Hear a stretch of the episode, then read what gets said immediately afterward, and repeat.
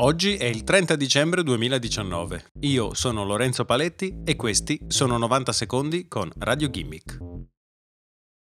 Mentre i legislatori cominciano a porsi domande riguardo la colpevolezza nel caso di un incidente effettuato da un'automobile con pilota automatico, l'Università di Harvard ha deciso di introdurre un corso di etica nei suoi curriculum di scienze. La professoressa Barbara Gross dell'Università di Harvard spiega che l'etica permea il design di qualsiasi sistema informatico o algoritmo che venga sviluppato. Il suo obiettivo è quello di insegnare non solo se è possibile creare una macchina, ma soprattutto se si dovrebbe creare considerando i risvolti etici che potrebbe avere.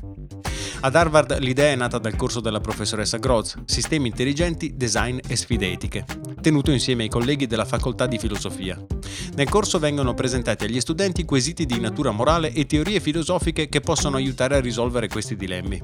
Gross e i colleghi di filosofia hanno così dato il via ad un movimento che sperano espanderà la conoscenza e la valutazione morale ai corsi di scienze e informatica nel paese.